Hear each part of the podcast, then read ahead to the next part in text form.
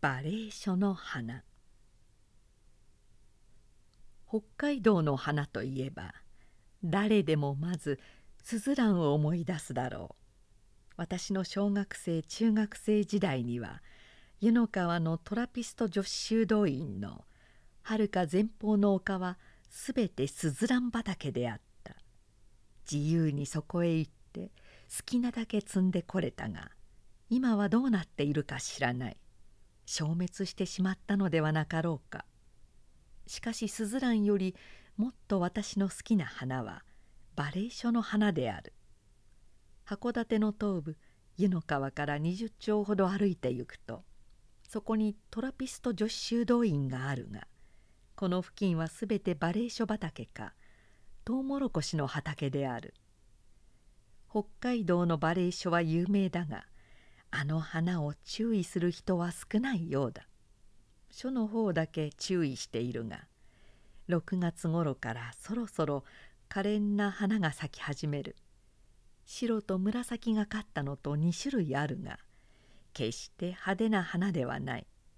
厚ぼったい花びらでそれがやや外側を向いて小さくつつましく咲いているだけだ。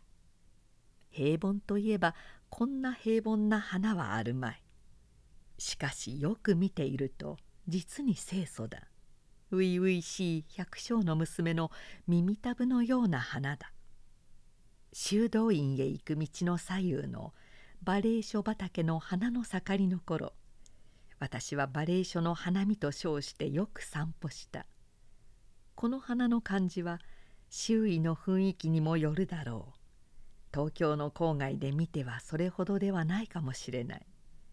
修道院の赤レンガの塀とかせいろのある牧場とか高いポプラの並木を通して白い雲の流れてゆくその下にこの花を見た時初めて漢字が出てくるのかもしれない。函館の郊外と言ってもいいがそこに大沼公園がある。前に述べた駒ヶ岳の麓である。しかし私は駒ヶ岳の裏側つまり太平洋に面した裾の一帯が好きである。札幌から汽車で函館へ向かう時ここを通過するが荒涼として寂しい風景いや風景とも言い切れないほど荒削りで凄まじい姿は見ものである。駒ヶ岳は時々噴火するので頂上は無論裾野全体にわたって樹木は非常に少ない。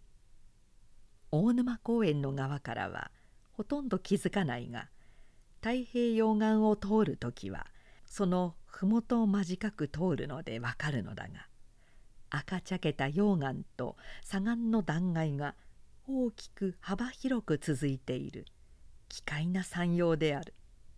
樹木が一本もない赤みがかった山頂ほど薄気味悪いものはない。裾の方は緩やかに伸びているが噴火によるひどい傷跡のただ中を通っているような感じである。麓から太平洋岸の波打ち際まで若干の樹木はあるがそれも半ば砂地に埋もれた干木に過ぎない砂漠のような地帯である。それでもどうやら開拓してバレー書やトウモロコシを植えているのが車窓から見える。人家もわずかながら散在している。函館へ向かう汽車の窓の右側には駒ヶ岳のそそり立つ赤い肌の断崖が見え左側には無限に広がった太平洋の怒涛が眺められる。こういうところに住んでみたらどうだろうか。寂しさにこらえられるか。もっとも汽車へ乗るとわずかの時間で函館へ行けるがこうした土地で厳しい冬を迎えたりまた星のない深い夜など人々はどんな気持ちで生きているだろうか。住んでいる人はそれほど感じないかもしれないがふと通り過ぎる私などには肝を潰すような石爆たる土地である。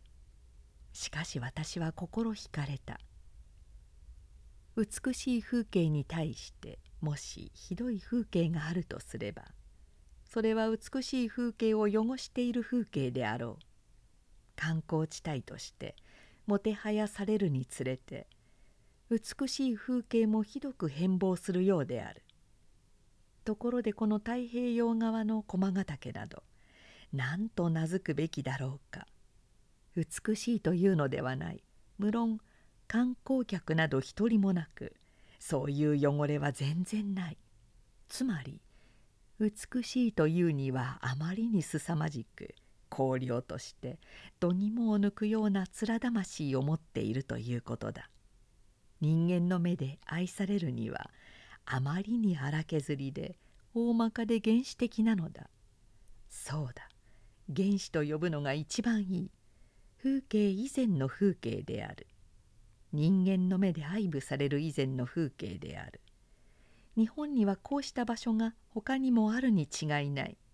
ある年汽車でここを通った時小さな駅の傍らの畑にバレエ書の花を見つけた時は嬉しかった。